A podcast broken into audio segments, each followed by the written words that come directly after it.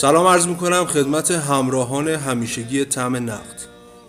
من محسن بدرقه در خدمت مصطفی یوسف زاده عزیز هستم با دومین قسمت از رادیو اینترنتی تم نقد با فیلم مرد ایرلندی اثر مارتین اسکورسیزی. امیدوارم که بحث خوب و جذابی باشه و شما عزیزان از این بحث لذت ببرید. آقای یوسف زاده در خدمتتون هستیم. سلام عرض می‌کنم خدمت همه شنوندگان این صوت. امیدوارم که اوضاع بر وفق مراد باشه و می‌خوایم در مورد یکی از آثار مهم سینمایی سال گذشته و به نظر من یکی از بهترین فیلم های مارتین اسکورسیزی صحبت کنیم. خب یوسف زاده من می‌خوام بحث رو یه مقدار وسیعتر دنبال کنم. وقتی ما داریم در رابطه فیلم هایی صحبت می‌کنیم که کارگردان هاشون آثار متعددی نساختن. فیلم اول دوم سوم یا آثاری ساختن که زیاد دیده نشده شاید راحت تر بتونیم صحبت کنیم. به این معنی نیست که من می‌خوام بگم که این فیلم جهان خود بسنده نداره. می‌خوام بگم که وقتی داریم در مارتین اسکورسیزی صحبت می‌کنیم باید از یک پیشینه بزرگ و طولانی سینمایی صحبت کنیم از کار با بزرگان سینمایی و تحت تاثیر آثار سینمایی بزرگ. و نکته دیگه با یک عشق سینما که سینما رو خوب می‌شناسه. شاید اولین سوال هم این باشه که شما مارتین اسکورسیزی رو در سینمای امریکا و جهان کجا می‌بینید؟ ببین مارتین اسکورسیزی به نظر من سند زنده تاریخ سینماست. نه به این دلیل که خیلی از بزرگان سینما رو درک کرده. به نظرم به این دلیل که وقتی ما مصاحبه ها و گفتگوهای مارتین اسکورسیزی رو می‌خونیم یا می‌بینیم یا دنبال می‌کنیم متوجه میشیم با کارگردانی مواجهیم که تاریخ سینما رو خیلی خوب می‌شناسه. در خیلی از ژانرهای سینما فیلم ساخته با خیلی از بزرگان سینما کار کرده با کوروساوا کار کرده با خیلی از ستاره های سینما کار کرده. و اینکه سینما رو جوری آموخته که امروز اون رو تبدیل کرده به یکی از بزرگترین کارگردانان زنده جهان. و وقتی هم سراغ آثار مارتین اسکورسیزی میریم ما ناچار و ناگزیریم که حتما کارنامه او رو در نظر داشته باشیم.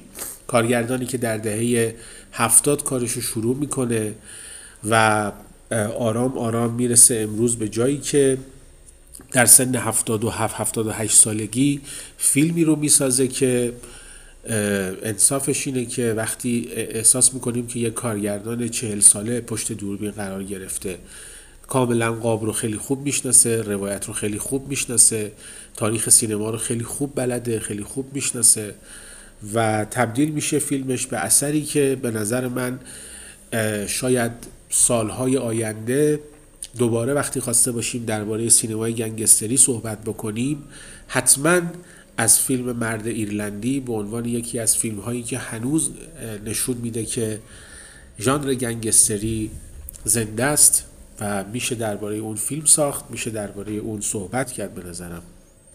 اولین بحثی که حالا می‌خوام خودم مطرح کنم که وارد بحث با هم بشیم مارتین اسکورسیزی در طول این سالهایی که فیلم ساخته و هنر خلق کرده دغدغه ای رو داشته که اگر ما یک سیر تماتیک در کل فیلمهاش داشته باشیم متوجه میشیم یکی از دغدغه های اصلی که اسکورسیزی بهش می‌پردازه بحث گناه و عذاب وجدانه. که اگر شاید مثال خیلی ابژکتیو و خیلی یعنی ظاهر بروز و ظهور پیدا کرده اگر بخوایم صحبت کنیم بحث فیلم مینی سیرید که کاراکتر دستش رو روی شم می‌گیره که این دست بله. بسوزه و گویا با عذاب جهنم مواجهه بشه و یادش بیفته.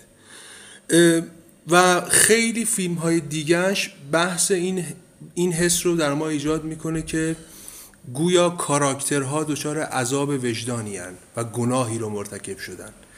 پس اساسا ما با سینمایی طرف هستیم که چیزی به عنوان آنتاگونیست پروتاگونیست به معنی بیگناه با گناه نداره. ما تمام کاراکترهایی که در این سینما می‌بینیم گویا دستی بر آتش گناه داشتند. اگر بخوام یک شاهد مثال نام ببرم فیلم تنگه وحشت اثر مارتین اسکورسیزی. اگر تنگه وحشتی که اسکورسیزی از اون ساخته شده رو بخوام بحث کنم بحث طولانی میشه. ولی در اون فیلم شخصیت اصلی که وکیله گناهکار نیست و دوچار یک بحران شده و می‌خواد از خانوادهش دفاع کنه. ولی اینجا ما شخصیت رو گناهکار می‌دونیم. یعنی همونقدر که دنیرو آدم شیطانی وحشتناک و همونقدر سمپاته کاراکتر مقابلش همونه. پس اساسی ترین چیزی که به نظرم در سینمای اسکورسیزی باید دنبالش بگردیم بحث گناه و عذاب وجدان به خاطر سبقه کاتولیک بودن و معتقد بودن به این فضاست. خب این چه ثمره ای برای ما داره؟ این ثمرش برای ما اینه که ما دیگه اون بحث های حماسی در گنگستری رو دنبالش نیستیم. و دیگه خود اسکورسیزی هم اون حماسه ای که مثل فیلم پدرخوانده داره ایجاد میشه یک حماسه بزرگ و یک انگار داریم ما یک سینمایی رو به عنوان یک اثر حماسی تعریف می‌کنیم نیست. نه به معنی که اون اشتباهه اون هم در جایگاه خودش بسیار قابل اعتناست آدم های اسکورسیزی آدم های گناهکار روتین و آدم هایی که در همین حول و ما نباید دنبال آدم های خاص خیلی دکوراتیو استیلیزه و آدم هایی باشن که قابل فهم نیستن. مثل رفقای خوب مثل کازینو که انگار از همون مینی سیریت اومدن حالا رفتن یک تو لاس وگاس یک کارو کاسبی رو انداختن رفتن نمی‌دونم تو یه جای دیگه و و و و بنمای اینها پس ما نمی‌تونیم اون شخصیتی به نام شخصیت هایی که دچار ابعاد مختلفی از تضاد و دوگانگی و اینا رو دنبالشون بگیریم شخصیت ها تقریبا تخته. راه ورود به نظرم به مرد ایرلندی اینه که مرد ایرلندی اگه از زاویه شخصیت ها بخوام نگاه کنیم انتقادی که بگیم شخصیت ها شکل نگرفتن تیپن تختن و اینها شاید از این اشتباه, اشتباه یعنی این شاید انتقاد وارد نباشه. اساسا این آدم ها هویت پیچیده ای ندارن و اساسا شاید فیلم مرد ایرلندی اصلی ترین مسئله که داره بهش می‌پردازه عذاب وجدان دنیرو در مرگ آلپاشینو که جیمی هوفاس پس اولین چیزی که من گفتم در جنبندی بحث شخصیته. آیا تو شخصیت ها رو اینجوری می‌بینی یا گونه دیگه داری نگاه همین نکته دیگه. ببین دوستانی که در مورد مرد ایرلندی موضع منفی گرفتن احتمالا کارنامه اسکورسیزی رو مد نظر قرار ندادن یا حالا تسامحا این کار رو انجام دادن یا آمدانه. ولی دقیقا نکته درستی میگی. ببین اسکورسیزی در یه محله به دنیا اومده که دقیقا این روابط وجود داشته. گنگسترایی که حالا یا این فیلم اصلا اتوبیوگرافیکه. اتوبیوگرافیکه و اینکه نگاه کاتولیک کاتولیکی که اسکورسیزی به زندگی و به شخصیت ها داره و اینکه همه باید تاوان گناهشون رو پس بدن. حالا ما اینو در فیلمساز بزرگی مثل هیچکاک هم داشتیم ولی ترجمان امروزی ترش رو در سینمای اسکورسیزی می‌بینیم. یعنی حتی شما وقتی که اسکورسیزی سراغ یک فیلم مذهبی میره مثل فیلم سکوت و از رمان شوساکو اندو اقتباس می‌کنه که اون رمان بسیار رمان درخشانیه و فیلم هم به نظر من فیلم خوبیه. حالا یه اشکالاتی توش وجود داره. باز این نگاه اسکورسیزی رو می‌بینی. یعنی وقتی که اون دوتا کشیش جوان میرن سراغ اون مرشدشون که شنیدن در ژاپن از ایمانش برگشته و وقتی میرن دوباره شما اون نگاه اسکورسیزی نگاه نگاهی که برآمده از جهان کاتولیکش هست رو کاملا یعنی رمان شوستاکوئندو رو مال خودش می‌کنه و باز جهان خودش رو داره این در فیلم های دیگه هم هست. یعنی شما وقتی که اسکورسیزی یه فیلم درخشانی مثل اصر معصومیت می‌سازه که یکی از ملودرام های درخشان تاریخ سینماست باز این نگاه اسکورسیزی رو اونجا می‌بینید. یا وقتی که سراغ تاریخ مسیحیت میره و فیلم آخرین وسوسه مسیح. وسوسه مسیح. اونجا هم باز شما خانش خود اسکورسیزی رو از تاریخ مسیحیت و روایت مسیح می‌بینید. برای همین من دوباره تاکید می‌کنم برای ورود به جهان مرد ایرلندی اینا رو همه رو باید بذاریم کنار هم تا متوجه بشیم. خصوصا اینکه ببین اسکورسیزی در طول کارنامهش 4 5 تا فیلم گنگستری بسیار درخشان. بله. رفقای خوب خیابانای پایین شهر کازینو. کازینو بعد دپارتد. و حالا این فیلم مرد. اینا رو باید در نظر بگیریم برای فهم درست فیلم مرد ایرلندی خصوصا اینکه گفته شده در مصاحبه ها که چندین ده هست که به همراه رابرت دنیرو به دنبال ساخت این فیلم بودن. حالا شرایط به وجود نیومده چون انصافش اینه که فیلم خیلی فیلم پرخرجیه و شرایط الان فراهم شده و نتفلیکس پای کار اومده و حاضر شده که فیلم رو تولید کنه. اگر این کارنامه رو مد نظر داشته باشیم چه فیلم هایی از اسکورسیزی که دوست داریم چه اونایی که دوست نداریم رو کنار هم بذاریم. به نظر من خیلی کمک می‌کنه برای ورود به فیلم مرد ایرلندی. ببین شروع فیلم دقیقا با نریشنیه که شما اینو در رفقای خوب هم داری در کازینو هم داری.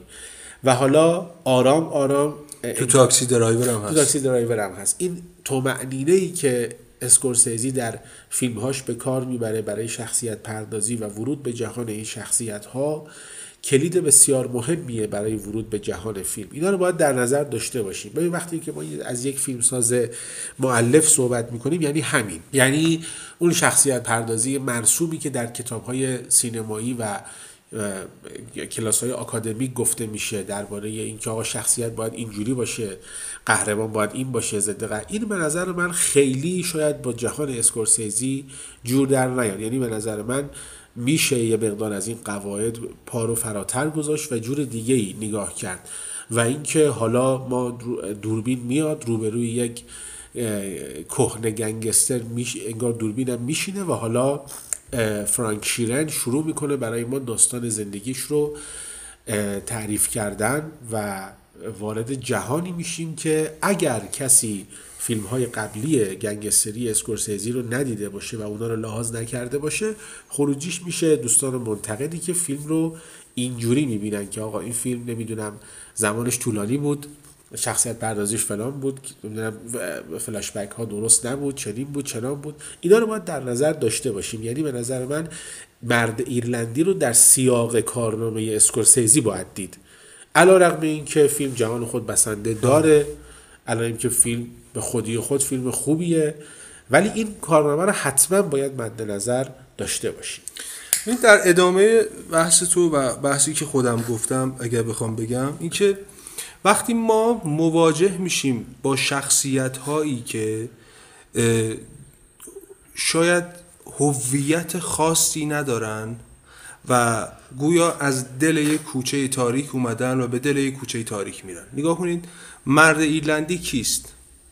شاید ما دو ساعت و نیم بعد داریم فیلم رو نگاه می‌کنیم یا سه ساعت و متوجه نمیشیم دقیقا این چگونه فکر می‌کند به چه میاندیشد.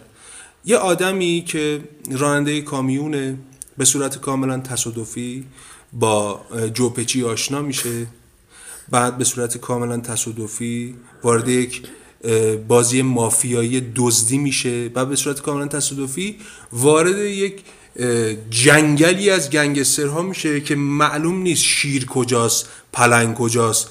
و ما می‌بینیم که به خودی خود جوپچی گاهی قدرتمنده و گاهی ضعیف. یا آروکیتور گاهی قدرتمند گاهی ضعیف. و تو این ملغمه ای که ما داریم شخصیت تخ نیست شخصیت هویتی نداره. اگر بخوایم با آثار سینما گنگستری مقایسه کنیم مثلا جیمز ککنی در دهه پرشور 20 بله.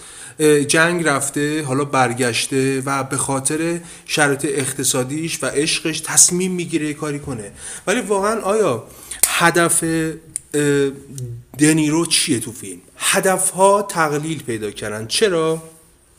چون من می‌خوام بگم طی ادواری که بر گنگسترها گذشته گنگسترها از یک سری معلفه هایی خب وارد این دوره گنگ شدن وارد این دوره تیمی. نگاه کنید اینها بعد جنگ اومدن کار نداشتن مجبور شدن اسیان کنن. اینها به خاطر ممنوعیت مشروبات الکلی بیزینس کردن.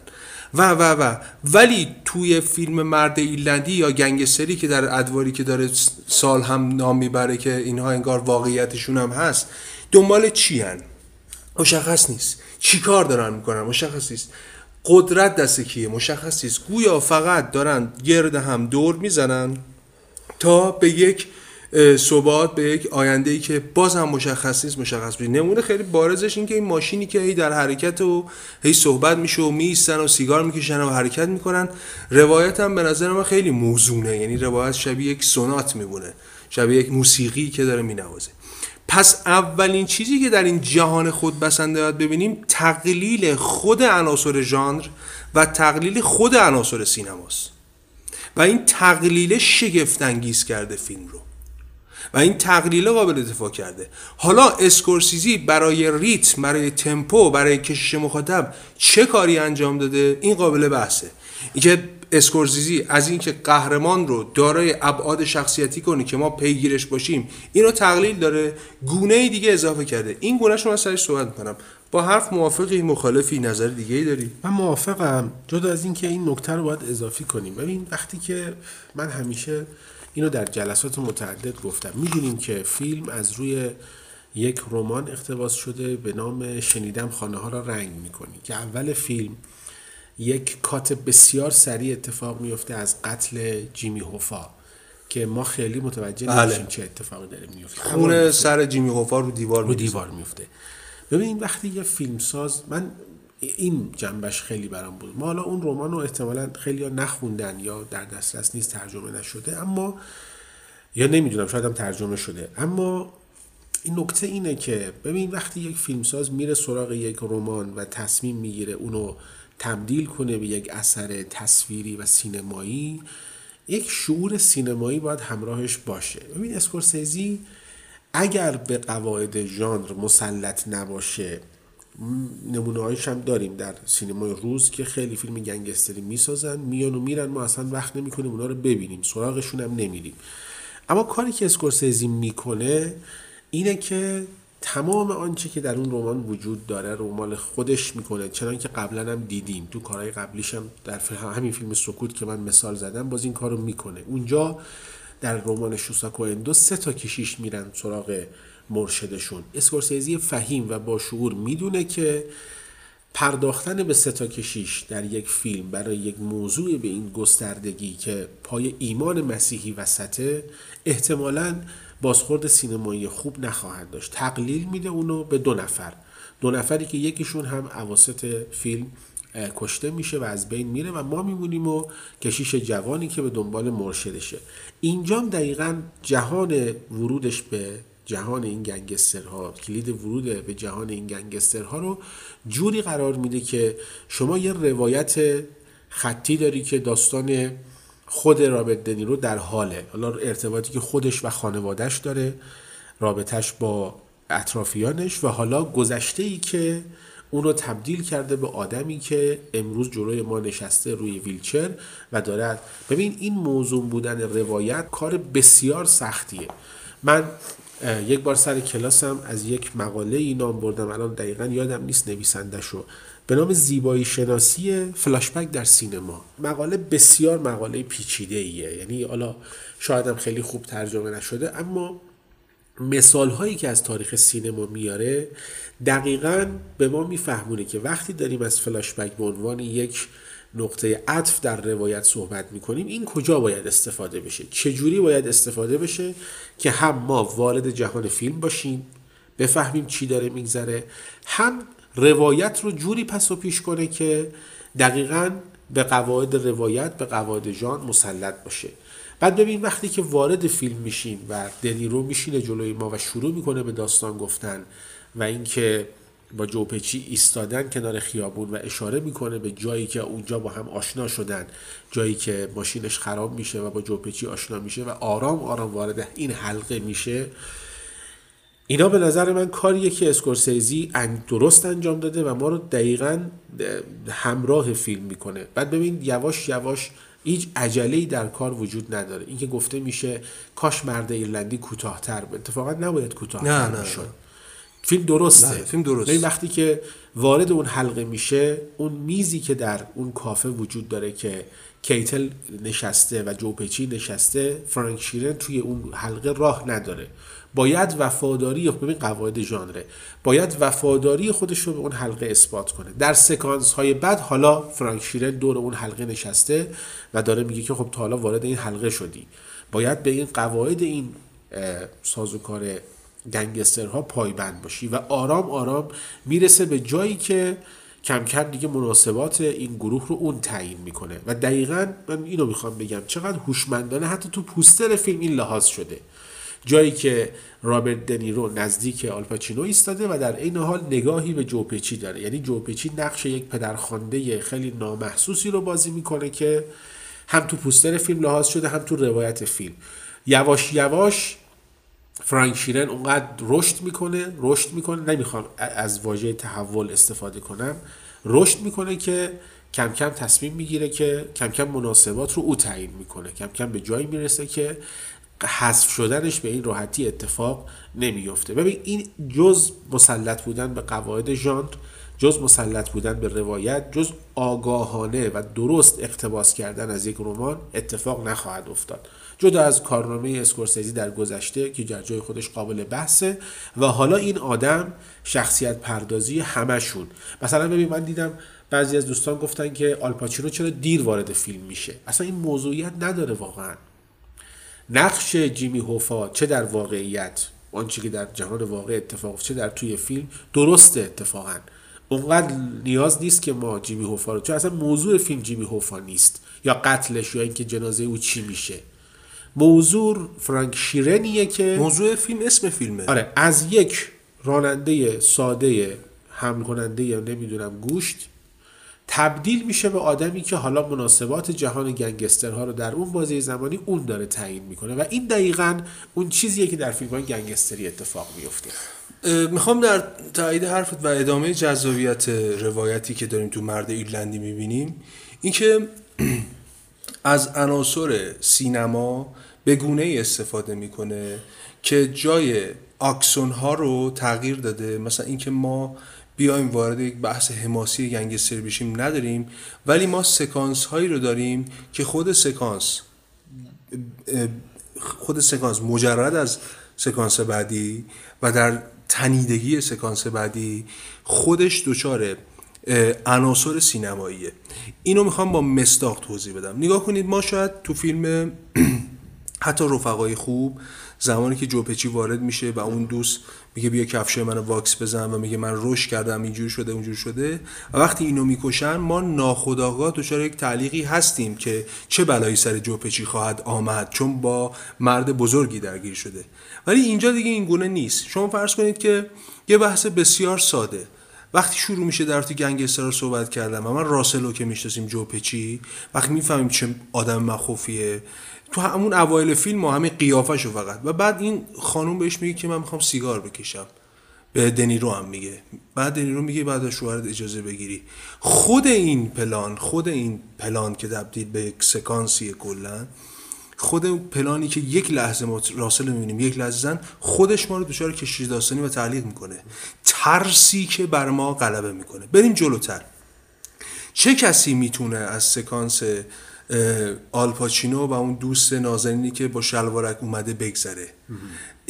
خود سکانس خود ترکیب دیالوگ های اینها برای ما خیلی جذابه. چه کسی می‌تونه از اون صحنه ای که اون شومن گنگستر تور گنگستر نما اومده و با دوم شیرک راسل باشه بازی کرده و فکر کرده که اون مجری که داره ایتالیایی رو مسخره می‌کنه کار راسل و دنیروه بعد میاد یه چیزی بهشون میگه و دنیرو میگه نه تو برادر مایی تولدت مبارک.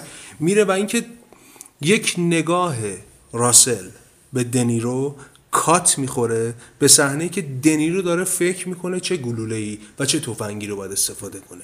میگم یعنی خود عناصر تعلیق سوسپانس عناصر کشش داستانی تبدیل شدن به تنیدگی این تقلیل یافتگی و اینکه خود ماجرا دیگه برای ما مهم نیست چگونه شلیک می‌کنه. خود اجرای ماجرا برای ما خیلی جذاب شده و اجرا هم دیگه حماسی نیست. شما نکنید دنیرو شلیک کردنش تو فیلم خیلی قابل اعتناست. گویا انگار داره پشه کش مثلا دستشه و پشه ای رو می‌کشه. این باز کجا شاهکار میشه؟ شاهکار میشه جایی که هی داره اینا در هم تنیده میشه. در هم تنیده میشه و ما داریم به یک جریانی تبدیل میشیم که بعد در فیلم این جریان تبدیل به یک تم سینمایی میشه. تبدیل به اصل سینمایی میشه. نمی‌دونم تو جایی که تمام تلاشش رو داره می‌کنه که دنیرو بین جیمی هافا و بین یعنی آلپاچینو و بین راسل صلح ایجاد کنه هی کات می‌خوره این بر هی کات می‌خوره این بر هی خب عنصر تدوین و عنصر التهاب دو عنصر برای اینکه ما نمی‌دونیم دقیقا حق با کی و می‌دونیم حق با دوتاشونه خود این عنصر یعنی که ما دقیق دیگه در قوانین گنگستری وقتی ممزوجیم نمی‌دونیم دیگه. منظور جشنیه که برای جیمی هوفا گرفتن.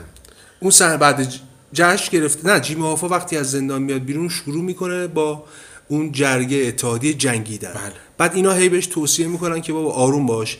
اه، دنیرو هی کات می‌زنه. دنیرو میاد به سمت اینا میگه برو بگو با نواش بازی کنه. کات می‌زنه به این سمت. بعد هی ترکیب لباس هم عوض میشه که ما متوجه باشیم که در زمان تغییر می‌کنه.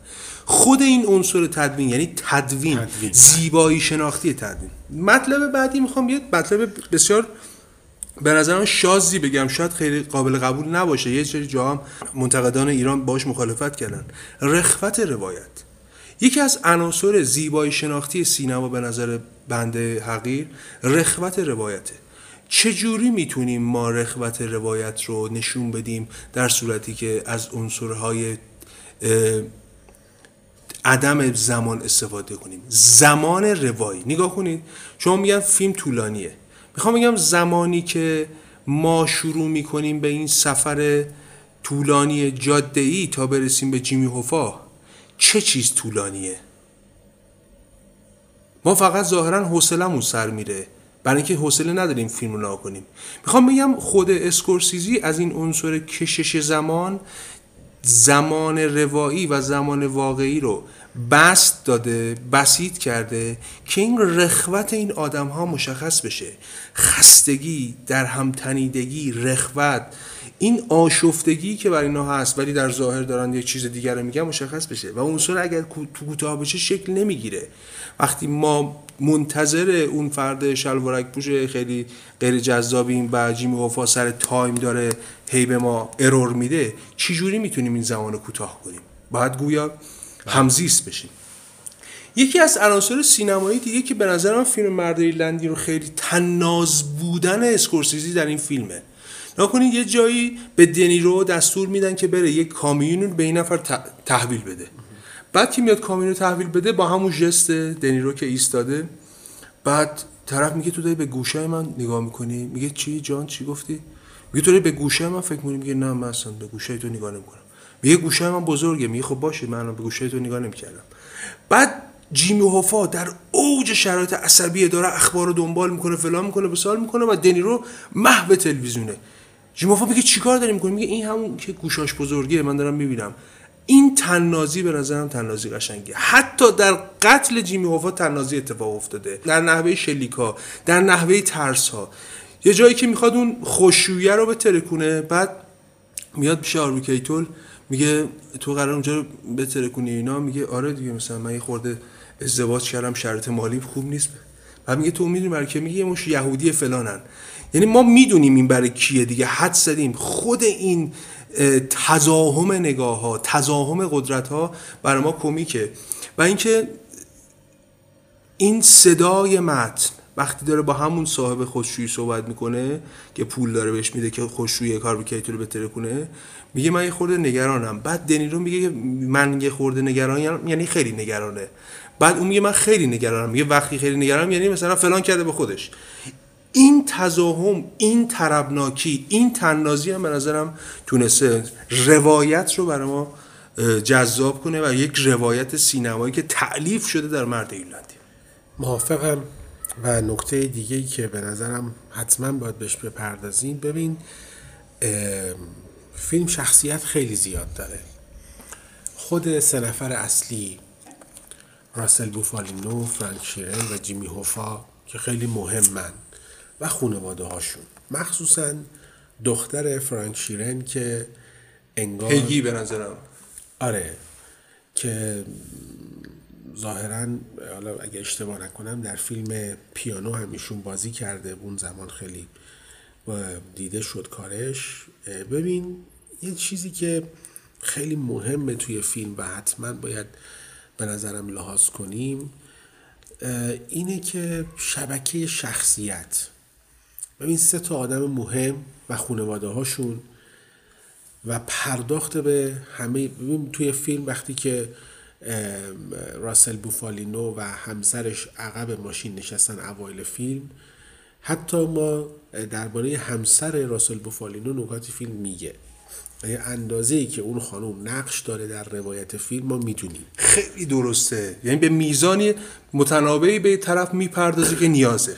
و این دوباره وفاداری اسکورسیزی و به شکل کلی ژانر گنگستری به نقش خانواده.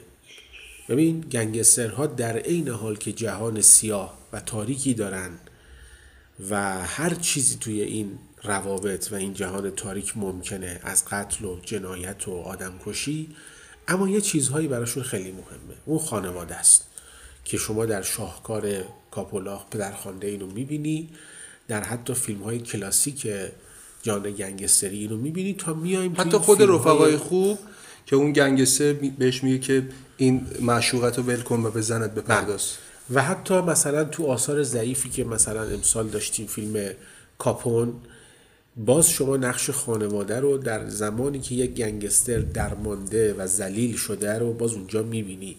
اما نکته ای که به نظرم خیلی مهمه ببین درسته که خانواده و نقش اونها در یک فیلم گنگستری خیلی مهمه اما اینکه فیلمنامه نویس و کارگردان بدونن که چقدر باید به این آدم ها پرداخته بشه. ببین داستان فیلم داستان فرانک و خانوادهش اونقدی در فیلم هست که آخر فیلم نگاه منتظر فرانک به اون در نیمه باز و انگار حالا دختری که قرار بیاد شاید نیاد. اونقدر لازمه. داستان خانواده جیمی هوفا اونقدر هست که در فیلم لازمه. و داستان بعد از مرگ جیمی هوفا پیگیر باشن پیگیر که باشن کجا باشن.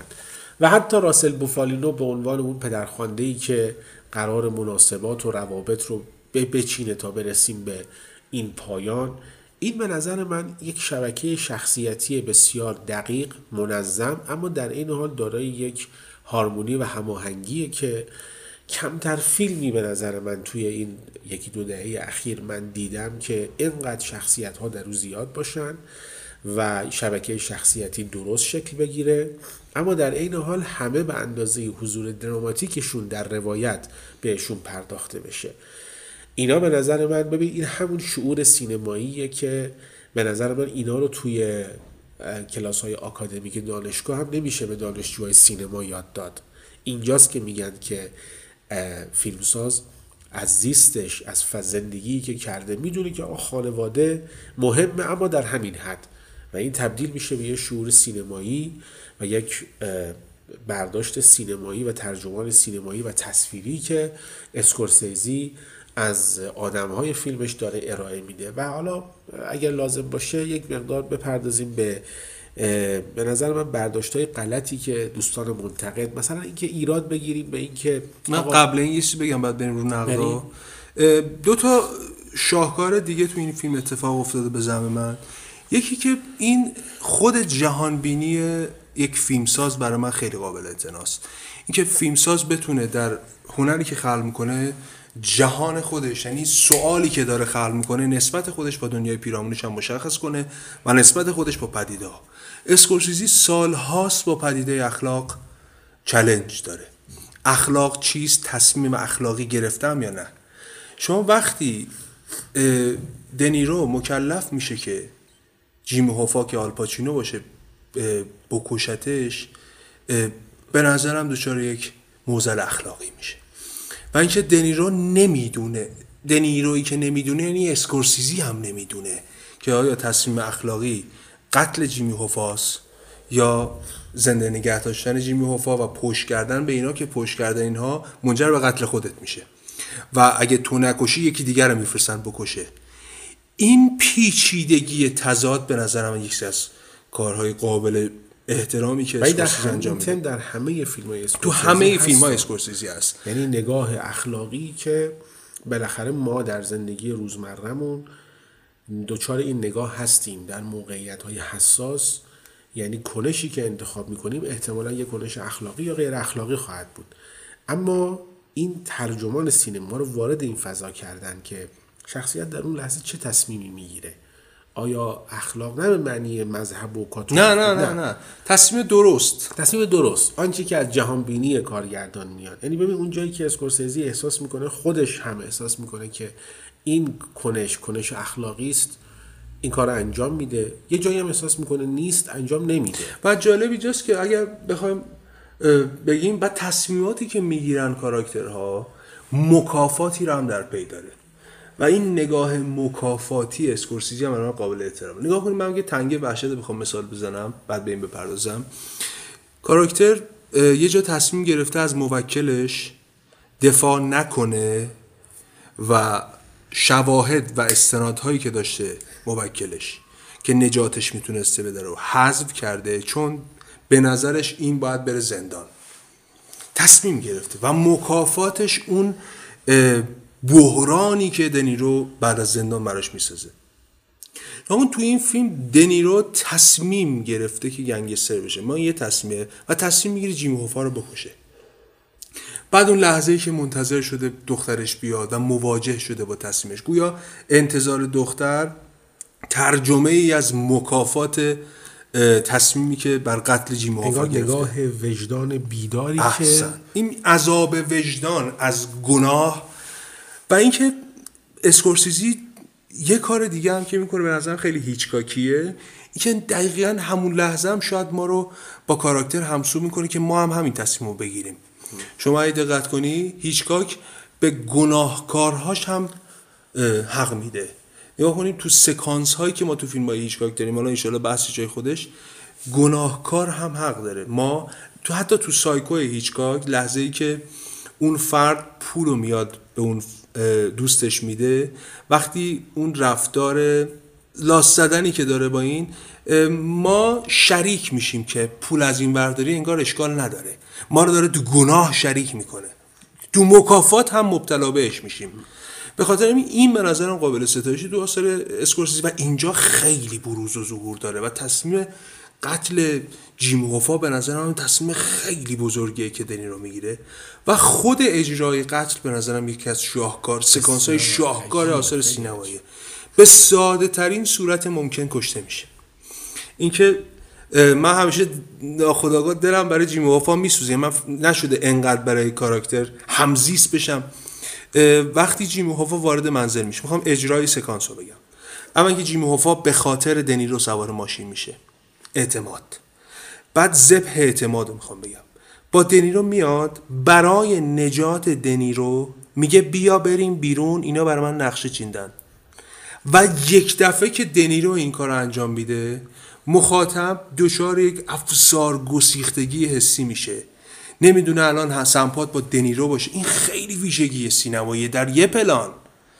این که نمی‌دونه الان تحت تاثیر حس جیمی هوفاس مرگ تحت تاثیر دنیرو که مجبوره و لحظه ای که جیمی هوفا رو هل میده عقب که در رو باز کنه و در بره و ایستایی پلان بر روی جنازه جیمی هوفا به نظر من خیلی شاهکاره. من فکر کنم این دو تا نکته رو بگم بعد صحبت. سکانس قتل که به نظر من خیلی قابل آموزشه واقعا.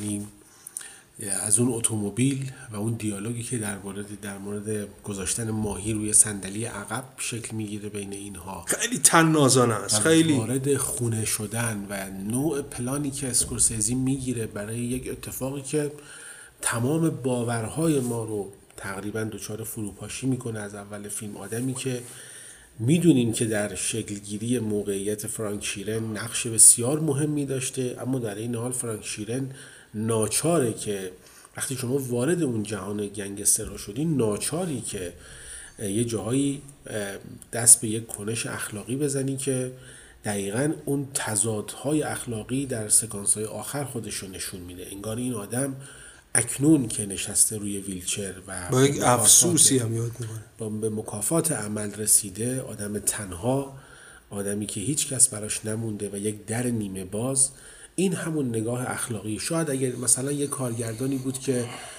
این نگاه رو نداشت شاید فیلم رو اینجوری تموم نمی کرد اصلا. فیلم رو اینجوری تموم می کرد که آقا بالاخره گنگسترن دیگه یه کاری رو انجام دادن. ولی این نگاه مختص اسکورسیزی و جهانشه که آدم ها وقتی شما شریک اون گناه شدی باید تاوانش هم بپردازی جوپچی خیلی زلیل و ناتوان در زندان اون اتفاق براش میفته.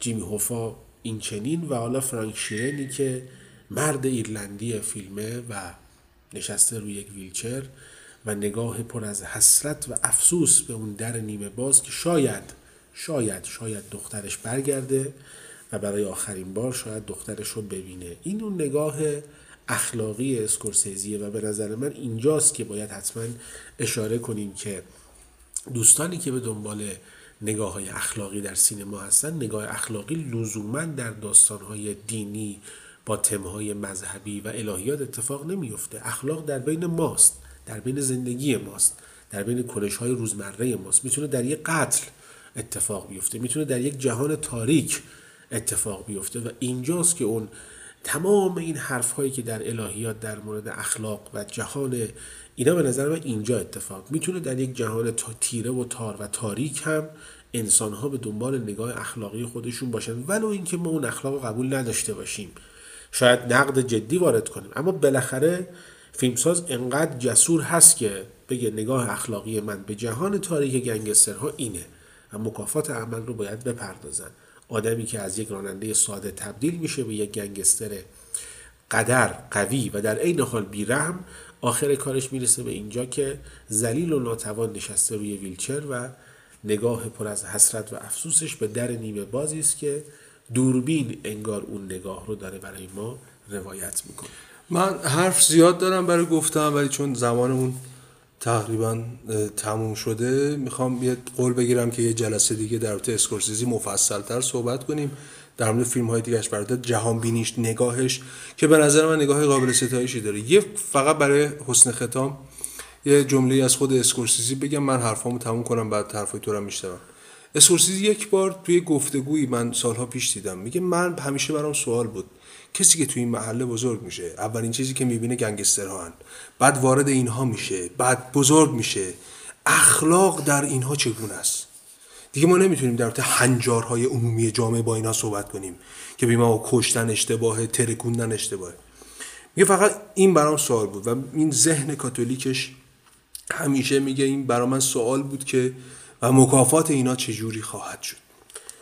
تو اگه حرفی نکته پایانی این که من زمانی که داشتم فیلم مرد ایرلندی رو یه جایی دربارش صحبت می‌کردم یه خانومی سوال کرد که آیا اسکورسیزی فیلمساز معلف هست یا نیست؟ ببین من خیلی سعی کردم محترمانه جواب بدم. ببین ما یه خانشی در بین دوستان منتقد داریم که تعریفشون از نگاه از سینماگر معلف به نظر من هم نگاه غلطیه هم نگاهیه که انگار ناشی میشه از نادیده گرفتن آدم های مهم در سینما. اینکه برسون فیلمساز بزرگیه هیچ بحثی من درش ندارم.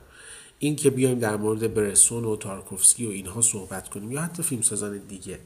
ببین وقتی داریم از اینا صحبت می‌کنیم به نظر من یه مقدار باید از این نگاه روشنفکری به سینما فاصله بگیریم. امروز اسکورسیزی به نظر من به مراتب اگه من بگم مهمترین فیلمساز زنده سینماست سخن به گذاف نگفتم. در کنار بزرگانی مثل لینچ و برادران کوهن و خیلی های دیگه حتی در سینمای اروپا. من به نظرم این نباید اجازه بدیم اون نگاه روشنفکری به فیلمسازان تاریخ سینما که انگار یه عده خاصی معلف بودن. حالا چه در سینمای کلاسیک چه در سینمای هنری اروپا. باید من به اون خانم اینو گفتم که شما یه وقت بذار تمام فیلم های اسکورسیزی رو از دهه هفتاد تا امروز ببین. ببین آیا می‌تونی می‌رسی به اینجا که ما با یه فیلمساز با یک نگاه خاص با یک جهانبینی خاص مواجهیم؟ اون وقت می‌تونی تصمیم بگیری که آیا اسکورسیزی فیلمساز معلف هست یا نیست. خیلی ممنون خیلی خوشحالم از اینکه دعوت من رو پذیرفتی و تشریف بردی و گپ زدیم. امیدوارم که فرصت دیگه باشه با هم کلی حرفای خوب سینمایی بزنیم. و ممنونم از همراهان همیشگی تمنت امیدوارم که حال دلتون همیشه خوب و خوش و خورم باشه و شاد و سلامت. آرزوی موفقیت و شادی براتون دارم.